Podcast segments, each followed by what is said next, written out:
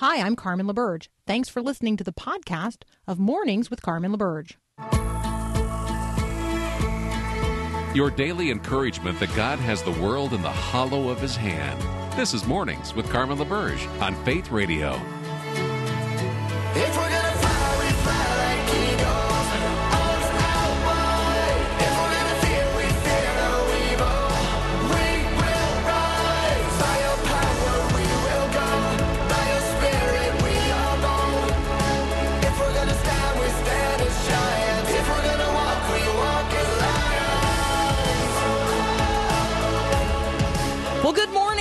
I hope that on this Monday morning you um, you are able to do what I am able to do, and that is celebrate the sermon that you heard yesterday in your in the context of your local church, um, or through your uh, live stream of your local church. Um, and so, you know, yesterday morning, my husband and I logged on to the live stream account for our local congregation at GCC Nashville. I think it's .org anyway. Um, and participated in the live stream worship service. And one of our associate pastors, Josh uh, Husong, um, preached on you know the text that was next, right? So we uh, we follow a, an expository model of preaching at our um, in our congregation, and so what was up next was uh, the leadoff verses of Romans chapter five. And if you need a good sermon on suffering, which I know sounds crazy, but if you need a good sermon on suffering, I, I just I've never heard one better. I have I mean, and I'm you know, and I'm old and I've heard a lot of sermons. Um, so uh here's one of the things Josh said yesterday. Well, first of all, Romans five one to eleven um is about justification. It, like it establishes like the therefore. Any passage of scripture that begins with a therefore, you have to ask yourself what? What's the therefore therefore? So when you ask yourself at the opening of Romans chapter five, you know, which leads off with the word therefore, you, you ask yourself, what's the therefore, therefore? And you have to go back and you have to be reminded um, of what justification is and what it means. And justification changes everything. Uh, justification is about salvation. And so when Romans chapter 5 opens with these words, therefore, since we have been justified by faith, you have to stop. Because there's not just a, there, a therefore, there's a sense like because of. So therefore, because we have been, uh, since we have been justified by faith, so you have to stop right there and you have to ask yourself, is that true of me? Because I can't really read any further. It doesn't make any sense to read any further if I haven't been justified by faith. In what? In who? Well, in Jesus. Paul says we have peace with God through our Lord Jesus Christ. Through him, we have also obtained access by faith into this grace in which we stand. And we rejoice in hope of the glory of God. Not only that, we rejoice in our sufferings. And that's where, you know, the this becomes a sermon about suffering. I'm just telling you, if you if you need a good sermon on suffering, which we all do, um, I, I just I've never heard one better than I heard yesterday. Um, GCCNashville.org. Uh, Josh Husong preached it yesterday. Hats off, my brother and my friend, my pastor. Um, essentially here's the uh, here's the here's the bottom line. Suffering's not unique to christians but christians do suffer in unique ways. We have a unique perspective on suffering. First of all we suffer with the fullness of the presence of god because we are justified because god is present because of the power of the holy spirit. Um, and we suffer purposefully. Uh, suffering is productive. Christians know this. The world does not and we uh, don't, do not suffer as those who have no hope. We suffer differently because our perspective on our suffering is uh, influenced in every way, shape, and form by the fact that we are redeemed through through the fact that we are justified, we are saved. Our perspective is different on suffering. Yes, we suffer. We suffer. There's no doubt about that. Um, also, really uh, encourage you to read Romans 5, 1 through 11, in conversation with Romans 8, 18 to 30, uh, in order that you too would consider the sufferings of this present time as not even worthy of comparing with the glory revealed to us.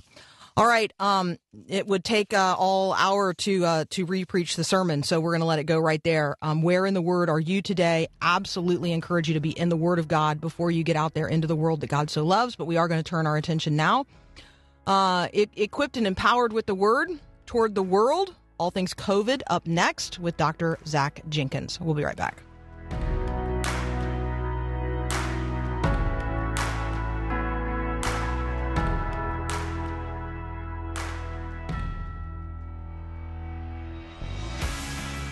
Hey, 98.6, it's good to have you back again. Oh, hey, 98. Dr. Zach Jenkins back with us again today. I, so many th- like cool things that I could say about Zach. Um, and so I did finally, I think, figure out why your Twitter handle is at Farm D Hiker. I got the hiker part now. I have uh, I figured out that's your that's your passion. You love to get out there, and Glacier National Park also one of my absolute lifelong favorite places to visit. Um, farm I got because because of uh, a, a pharmacy practice. Um, I'm not, I'm still not super clear on the D. Doctorate. Oh, see, see, that's see, that, so that's super helpful because here's the here's the reality. Even when I'm reading your educational credentials, I don't know what PharmD means. So I don't know that that means you have a. Do- I mean, I know that you have a doctorate, but now I know as I read that what that D is. So there you go. There's some there's some numbskulls out here who um do not we don't know the code, dude. So there you go. Oh, oh well, thank you. Okay, fancy pants, um, smarty smarty man. Um. CDC guidance continues to evolve. I was reading just this morning, uh, CDC guidance continuing to involve, e- evolve in terms of like, they don't even think people need to have a second test because apparently maybe a bunch of people are no longer infectious 10 days after they have symptoms. But you and I are going to talk about CDC guidelines continuing to evolve for school reopenings. Talk with us about kids and COVID. So that's a great topic. Uh, my wife is a third grade teacher, so I have an even closer familiarity with uh, all that is going on related to that. Um, really, what we're starting to find out is that apparently kids are not as effective at spreading the virus as adults. That's at least where the data is kind of pointing right now. But that is for children under the age of 10. So the evidence that we currently have suggests that those above 10 spread it more similar to adults, so you can't quite separate them the same way.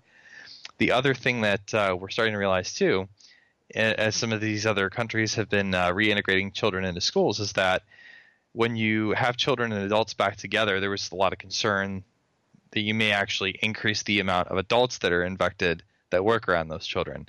And what they've really seen is that the rates of infection with adults are very similar to when children were not present. And the only thing that really increased were the number of infections in children. Now, that wasn't a, a- anything dramatic uh, as far as how, how many children were infected. But what I think this kind of helps us know is that if kids go back, the adults aren't necessarily going to get very sick as a result either. Um, another really important thing. So with the kids, we we also know that uh, they typically exhibit less severe infection. Um, so it's pretty rare that they they actually would end up requiring hospitalization in, in comparison to adults because children tend to be a little bit more resilient. So if you kind of lump all of that together, what that really tells me is that kids can probably safely go back to schools so long as we're really being very strategic about how that looks. All right, I read one really cool article at the end of last week. Um, for those of you who are listening and you're saying to yourself, hey, schools in our community are not reopening um, for in person education, our church wants to do something. Um, read an article at the end of last week about churches that are reopening for social distance uh, learning for public school kids in their communities um, who need a safe place to go and sit all day when they would ordinarily be in school. Um, it will be what I would describe as lightly supervised. Um, kids will have social distancing because church campuses are so large. Um, and they will have, you know, Wi-Fi uh, availability to tune into what's going on that is provided by their local school system. So just encourage people to think creatively about how your church can serve your local community in the midst of all of this if you happen to live in a place where public schools are not reopening. Um, Zach, let's talk about one more topic before we have to go to a break, and that's dealing with long term side effects of COVID? Are we far enough into us into this that we know what some of the long term side effects are going to be?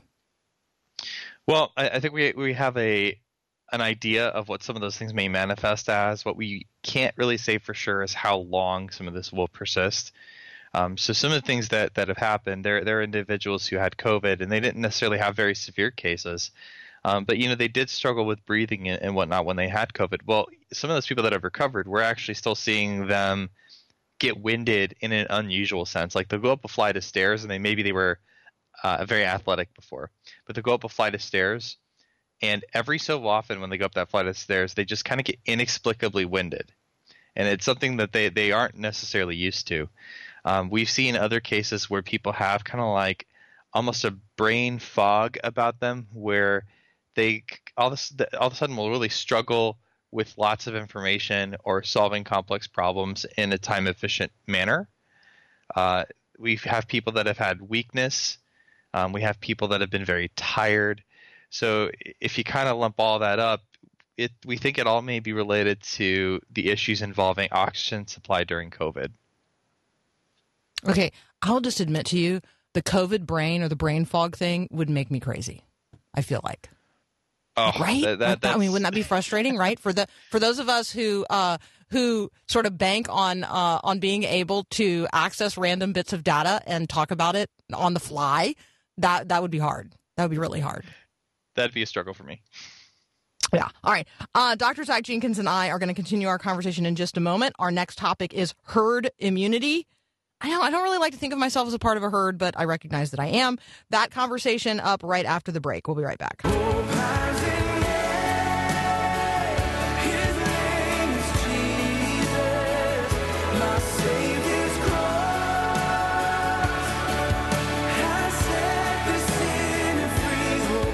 Continue my conversation with Dr. Zach Jenkins. You can follow him on Twitter at PharmDHiker, which I have now discovered means, well, stands for the fact that he has a doctorate in pharmacy and he likes to hike. There you go. I know. So, so you're more clever than the rest of us. Okay, um, let's talk about herd immunity. Remind us what herd immunity is, and then um, whether or not it's going to last, or if it's ever even really going to exist.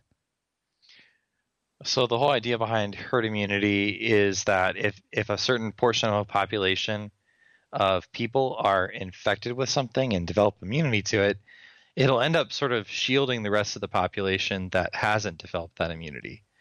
So it, it- it's kind of like almost a secondary immunity that they have just just by proxy, just by association. Um, that the concern that we have related to COVID, though, is we don't really know how long immunity persists in general, and we also can't really say for sure how long it would take for the a given population to really develop that herd immunity. And there are a few reasons for it. So one of it, one of which is our different populations as we look across the world are spread out in different proportions. So if you look at some countries that are very densely packed, they may achieve herd immunity more quickly, in, especially in those more urban areas. But in some of the areas that are a little bit more rural, which we could look to parts of the United States as a good example, it may take a much longer period of time for people to achieve herd immunity. So it's kind of all at a different point in time in the race to achieve that. Um, the struggle is if we look at some of the examples in the world, like Sweden, where they didn't necessarily um, do a lot of the social distancing measures early on. Uh, what we really saw over there, or, we, excuse me, what we've really seen over there is they haven't really been as successful as they thought they would be with achieving that herd immunity. It's apparently taking a lot longer than they thought.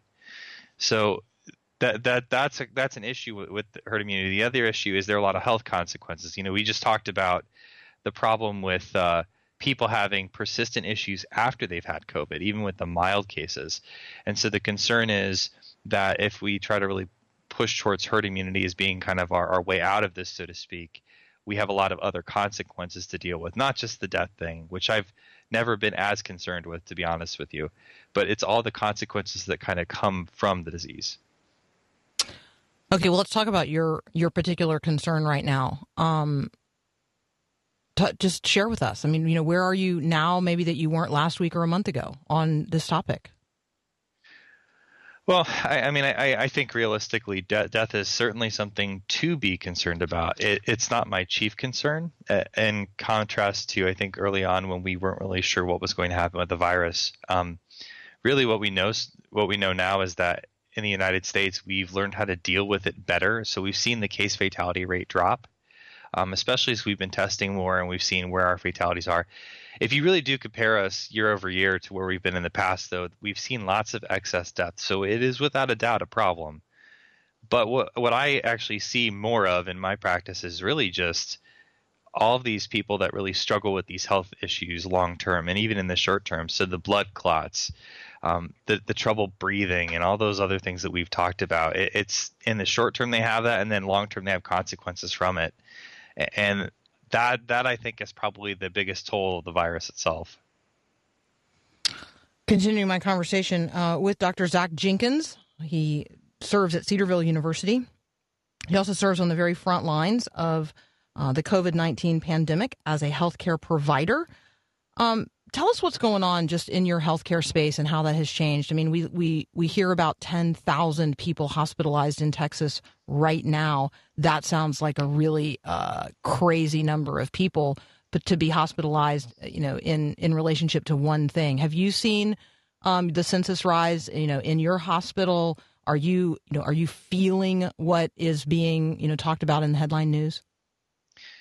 So in uh, Ohio, especially Southwest Ohio, we really had our worst incidents back in May, I'd say, late April, early May. Since then, we've really just only had a steady trickle of COVID patients, so we're not quite in the same boat that we were. Um, what what's changed, I think, for us is really how we approach managing those patients. So early on, we were just kind of taking shots in the dark and trying to guess the best way through those situations made some mistakes on the way trying to think through that. But uh, really, where we're at now is we have treatments that we understand do work. I think one of the struggles we have is there are a lot of drug shortages. Um, there are there's also limited supply of other drugs that uh, there's no hope of getting any more until they can produce more. So some some shortages are occurring because people are kind of hoarding and stocking things up to deal with this, and other shortages are uh, in the case of like remdesivir, we just don't have enough product worldwide. Okay, um, Zach, let's talk about one more uh, one more big headline headline news topic, um, and that is face mask mandates. Remind us what you told us last week. How many, if if everybody in America wore a face mask for how long, we would actually get completely over the coronavirus because it would not be transmitted and therefore it would die. Um, so so really, I don't think. I, I guess to, your last point, I don't think we'll see the virus go away on its own. Um, really, uh, one of the problems we have with the virus is, as far as immunity goes, we know that coronaviruses in general, immunity maybe lasts about three years, roughly speaking. And so I I don't think there's going to be long term immunity, at least from natural sources that we would think of. Um, but it's hard to say for sure because this is a different virus. Still, thinking about face masks themselves, I mean, if two people wear masks, we know transmission decreases anywhere from 70 to 90%. And so if you kind of multiply that in mass, you can imagine what kind of impact that would mean on the rate of transmission, um, especially when you add all those different other protective measures that people can do together. So that's where there's a lot of utility. I, and right now, I think that's really pushed a lot of states towards doing some of the mask mandates. Um, think it, last I checked, it's about 64, 65% of the, the country now has some kind of mask mandate in place. Um, so, so I, I think it's it's helpful. Um, I wish I wouldn't have taken a mandate. Is probably the best way I could put that. Yeah, that people have just done it voluntarily because we love our neighbors. Yeah. I mean, that's kind of what you're thinking Yeah. there. Yeah. Um, uh, hey, what, this was a curious experience that I had um, just because I follow a particular friend on Twitter, and um, he was posting pictures of this, uh, you know, this little baseball team, little tiny little people playing baseball, hilarious, you know, like t-ball age level. Nobody's wearing masks, tons of people involved, and I'm thinking to myself, what is going on here? And then in his stream, he uh, he reminded us all everybody on that team was COVID positive very early on. and so they're not they're they're playing together and they're not wearing masks. Ta- that is a different experience than you know Huh. those of us still still seeking to sort of protect ourselves against it. Kind of crazy, right? Yeah, yeah. I don't know. It's just something I hadn't thought about before. Like we're going to get to the stage where a lot of people will have had it, a lot of families will have had it, and they're going to be over a hump that the rest of us are still sort of like eyeing on the horizon. Well, that, that's at least what we hope for. And, and this is a piece where I wish we had more data and we don't. But there are case reports in some of the um, Asian countries and European countries that had some of the virus before we did, where they're actually seeing reinfection in some cases. Now, it's not a Hmm. significant portion of their population as far as we know. But that's kind of the million dollar question is, you know, if you get this, are you going to get it again? What's the likelihood of that? And, and we don't really have a good answer to that at this point in time. There might be some petri dishes out there right now.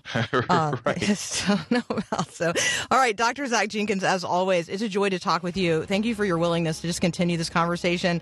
Um, we're going to keep doing this until uh, we until we are all successfully over it, whatever that means. So, thank you, thank you, thank you so much. Uh, we'll be right back.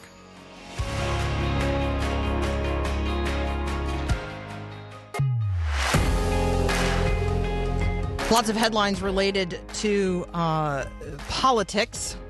We try to bring those into fo- focus in ways that are meaningful, um, and we try to examine the political conversations that are happening today in light of the gospel. And so, Dr. Adam Carrington will be with me in just a moment. We are now less than 100 days from the 2020 election here in the United States of America. We're going to talk about conve- convention cancellations. We're going to talk about uh, protests and riots across the country. Um, and frankly, we're going to talk about the return of baseball because it's political as well. That's up next here on Mornings with Carmen. I have a lot of parents tell me that anger is common in their home. It seems like every conversation with the teen ends in yelling or slam doors. Hi, I'm Mark Gregston with Parenting Today's Teens.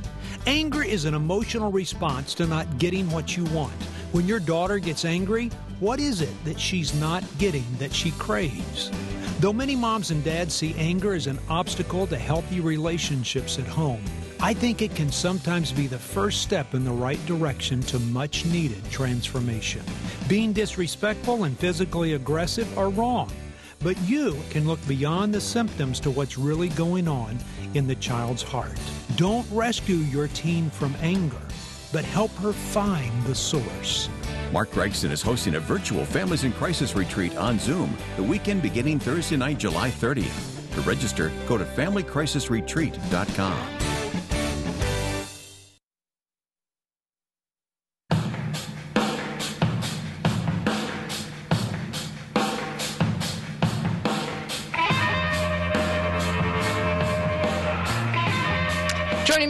today, Dr. Adam Carrington. You can find him at Hillsdale College. He also tweets at Carrington AM. I think about what we do right now as the uh, A1 portion of the political headlines, and then we're going to turn to the sports page. How's that sound?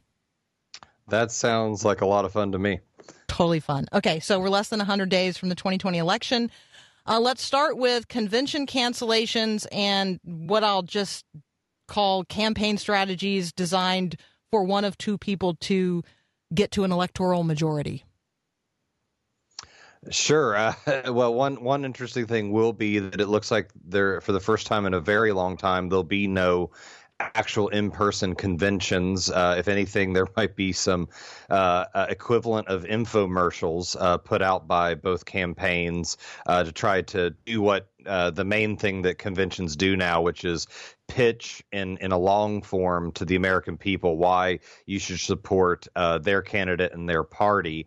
Uh, that's a long way, by the way, from what conventions used to do. They used to be much more about actually picking the candidate, uh, picking the platform. And I think this is going to be part of the longer term question.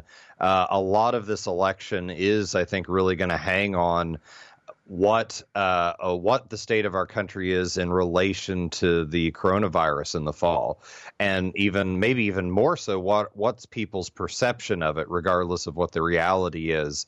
And uh, you know, the president is very much trying to, I think. Um, back, you know, move away from uh, uh, the perception that's built that he's not been uh, uh, uh, uh, as involved or as concerned or as proactive as he should have been on this. At the same time, um, I think at some point, President, Vice Pre- former Vice President Biden, who's really been sort of fading into the background on purpose, uh, is going to be challenged when when people start really paying attention to the campaign and what are debates going to look like based on that. I think. Uh, yeah, you, you're really going to have to see whose strengths get played to in the fall as we now sit about 100 days out. And and given how unpredictable things have been, uh, it, it really is hard to see uh, how how this back and forth is going to play out when the traditional tools of campaigning seem off the table. We probably don't have time to till all of this soil today, but at some point, Adam, we should do like a primer on parties, party platforms, policies that grow out of party platforms versus sort of the American perception of political parties. Because I think there's a huge disconnect there. Uh, absolutely, and the role of political parties has changed. I mean, uh, we, I, I- I'd be happy to talk about this even longer at some point, but uh, the short, the really short version is, uh, parties were formed as a way of building a national um, uh, uh, coalition that was moderate, that was constitutional, but that uh, expressed its differences with the rest of the country, and through it, you picked candidates. Uh, you uh, set up a platform that said this is who we are and why you should support us. And in many ways, the rest of the candidates uh, were were defined by the party. And what's interesting is through a lot of changes I won't go into now. In some ways, candidates now define the party in a way that I think make parties less stable and, and less able to do their job the way they used to. And in some ways, that makes us, I think, as the American people, underestimate the good that political parties can bring about. Instead, we tend to focus on the negative. I think there are some really good things it's done in our history. And if we understood that better, I think we'd be even more supportive of them rather than, I think, the low opinion many people have of them at the current time. All right, I'm going to jump from expressly election politics to one of the things that results as an outcome of elections, and that is who ends up on the Supreme Court. The Supreme Court uh, issued a ruling that I feel fairly confident everyone listening has not heard about. Um, talk about the the decision, the five four ruling of the Supreme Court um, related to church reopenings. So this is another in that series of cases, and this one came out of Nevada, trying to a church trying to increase what was a, a ceiling of 50 people in a service that that Nevada had, and um, and, and what was interesting was, was two things that that we've talked about a little bit before, but it's interesting how these are developing. One, it was five to four again, with uh, Justice Roberts joining the Democratic appointees. And by the way, this wasn't a fully decided case. They didn't hear briefs and all that. They just uh, rejected hearing it uh, on a fast track, but that basically means you know Nevada wins. Uh, the second thing is it brought up another thing we had talked about before, which is um, how how do you make sure you're at least treating religion equally to other entities because one thing that was noted by the dissenters, and there were several dissents by Justices Alito and Gorsuch and others, um, is they said, look at what Nevada is keeping open. Uh, gambling facilities and and and and uh, certain restaurants and at one and, and is that fair that that it seems that these entities are getting uh, more preferential treatment than religious entities. And, and, and Justice Alito, on one hand, said, you know, I don't see anything in the Constitution about the right to gamble. I do see about the right to free exercise of religion. And Justice Gorsuch, who probably had the most pithy line, said, uh, uh, uh, "You know, uh, there's a difference. Uh, we we protect uh, church, not Caesar's palace." and uh, it's it's it's interesting that uh, you know I thought there were some reasonable reasons when the California decision came out that was similar about some of the distinctions they were making, but we're, we're, you now start to have to ask. uh, when is a majority of the court going to actually see a, a, a religion as being treated differently? Are they ever going to uh, uh, allow for that? And what does that mean for future cases involving religious liberty? So that's why I think that these kind of cases are are important, and it's important to watch as new ones come up because at some point the court either is never going to do going to protect uh, uh, the, this element of the right to worship, or uh, at some point they're going to have to take a case and actually uh, uh, fully fully decide upon it. And th- th- this seems a little disconcerting based on on the trend we're seeing. So I remember, Adam, um, when those of us who are concerned about religious liberty um, focused in on a, a clear change of language that was being promoted, particularly by Democrats. Um, it started in my in my experience. It started with Hillary Clinton. Uh, beginning to use the phrase freedom of worship, and it was echoed then by uh, Barack Obama. Um, uh, freedom of worship, freedom of worship, as if that's what the Constitution says, and that's not what the Constitution says. It guarantees, uh, you know, a right of the full expression uh, or freedom of my religion. And so, um, this is an interesting distinction uh, for me because maybe we do have the freedom of religion, but not the freedom to worship. like, right? I mean, it's an interesting, you know, in a, or to worship in a particular way at a particular time in a particular space. Maybe the government views itself as being able to govern that because of public health concerns versus, you know, being able to say, hey, well, you have the freedom to. Uh, to do so, just not in these particular ways. I just think that there's a robust conversation ahead in this particular area um, of what the Constitution says and how it's lived out, uh, you know, by we the people. Yeah, I think so, and I think one thing to keep in mind as well, I, I it, it, it, your your distinction is really interesting because the way that uh, Hillary Clinton or, or President Obama had articulated that was to actually give very robust protections to the right to worship, but not wanting it to spill out into other elements. And, and we all know that, especially for Christianity, but also for the other major religions that most people hold in the United States.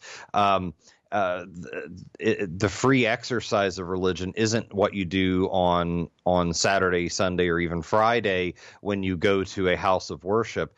It is a lived life. Uh, it is uh, something that defines who you are and and and and and defines your eternity.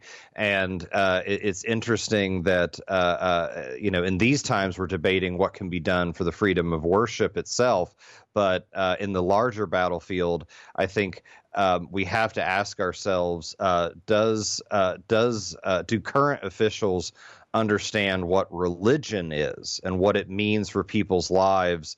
Uh, the way the Constitution did, and is this uh, even attempt to curb certain aspects of worship uh, indicative of a broader misunderstanding of what religion even is, and therefore what it demands of the people who who really believe that, uh, as we do, that you know, in the case of Christianity, that this is the truth uh, with a capital T. Absolutely, that is the larger conversation, and um, thank you for articulating it in a far superior way. I just genuinely appreciate that. Um, so we're going to talk uh, after the break about um, protests and riots, and we're going to talk about the role of the federal government um, when these are normally state and local uh, issues. So that conversation is up next here on Mornings with Carmen.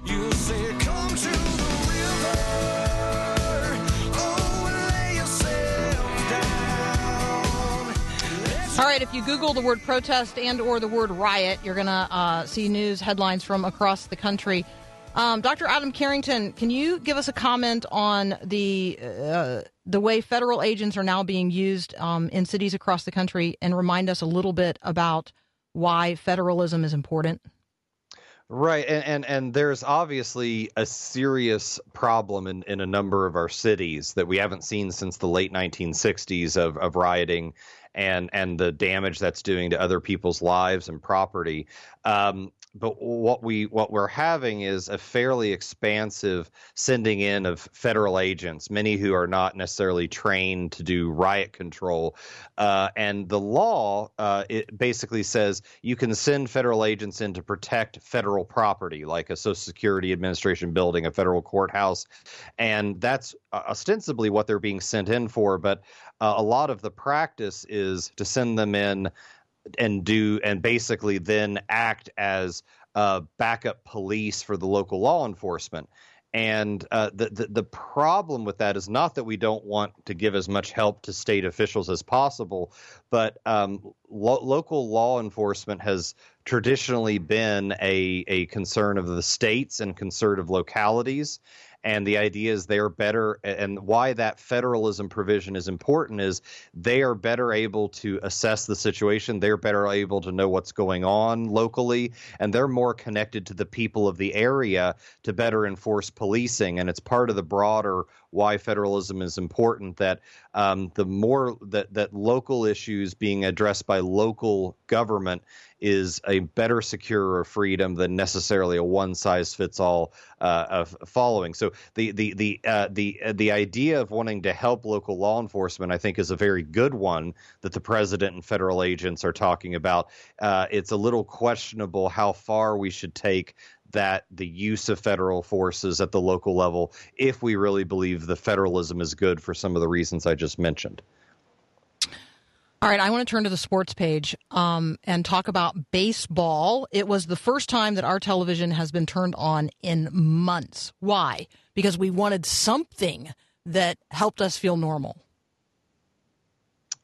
Yes, That's all I got. Similar, yeah, yeah, no, no. Sim- similarly, and I thought uh, uh, President Trump was asked about that, and and and he, I think, rightly said, psychologically, um, the the the having a major sport back on is going to be a real way to to to bring some normalcy back to to, to us and I think we've underestimated. Sometimes we, uh, you know, I know people, and I, I live in in the academic life, and so this is overrepresented where I am, uh, who who I think look down too much on sports as being sort of vulgar and and not the life of the mind, and some of the things I, I see, and I, I really think that's all wrong. I think uh, baseball in particular, above all the other sports, uh, I'm biased on that, but even all sports. Um, they are so good at creating a sense of community, at creating a sense of belonging, at crossing generational divides, um, at at uh, uh, showcasing human excellence, uh, at, at doing a bunch a, a bunch of things that we uh, uh, I think have really missed uh, as those things have been gone, and that have really undermined our ability to have community together, our ability to teach and learn about some of the great values that help us in other aspects of life. So, uh, you know, obviously, bringing sports back, you've got to be safe, you've got to be careful, but I think we've underestimated how much we have missed not having uh, uh, sports and baseball in particular, America's game, with us uh, on a regular basis. Okay, I do have a new hero, sports hero. I don't even know how to pronounce his name, but he's number 76 of the Kansas City Chiefs, and he's a guard. And um, he's I, I, gotta I, I'm gonna have to learn how to say his name because he's just announced that he is foregoing the the season.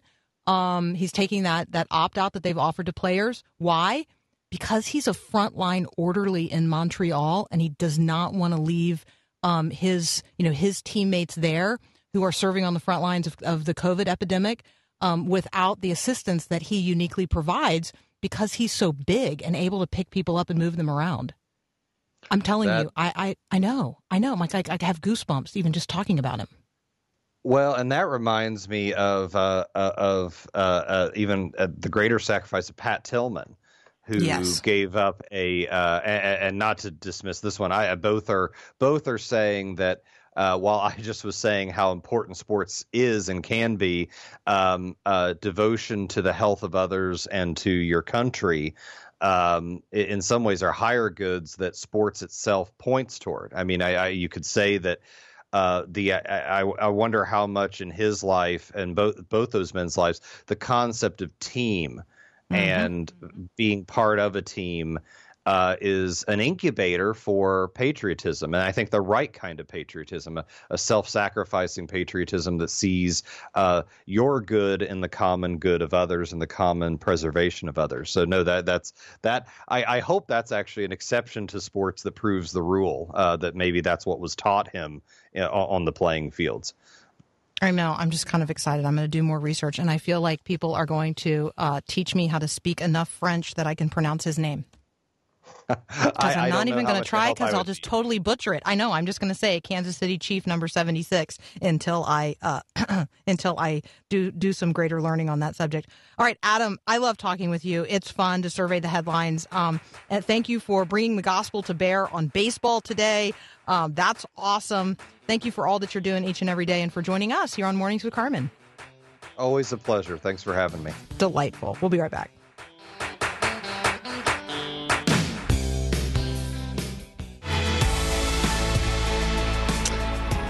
All right. Um, maybe I will uh, spend one minute talking about uh, one image that I found particularly redemptive yesterday. Because as rioters are raging um, across the country in many uh, American cities, I don't want you to miss this one truly redemptive image that was captured over the weekend as John Lewis's flag draped coffin was saluted by Alabama state troopers um, as he made this one last trip across the famous uh, Pettus Bridge in Selma, Alabama. Um, his blood was spilled there 55 years ago by Alabama state troopers um, while he was seeking to advance the civil rights of this country. And and I just want to say this is what you know to to see those law enforcement officers lined up on that bridge yesterday, saluting um, as his casket uh, passed by in a horse-drawn carriage, um, red rose petals strewn across the bridge. You know to to remember the blood spilt there.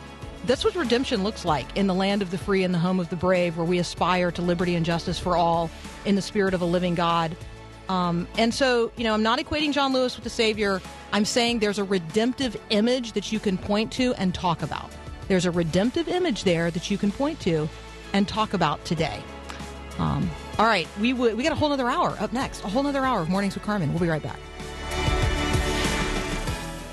Thanks for listening to this podcast of Mornings with Carmen LaBerge from Faith Radio. If you haven't, you can subscribe to automatically receive the podcast through iTunes or the Google Play Music app. That way, you never miss an episode. It's also available anytime at myfaithradio.com.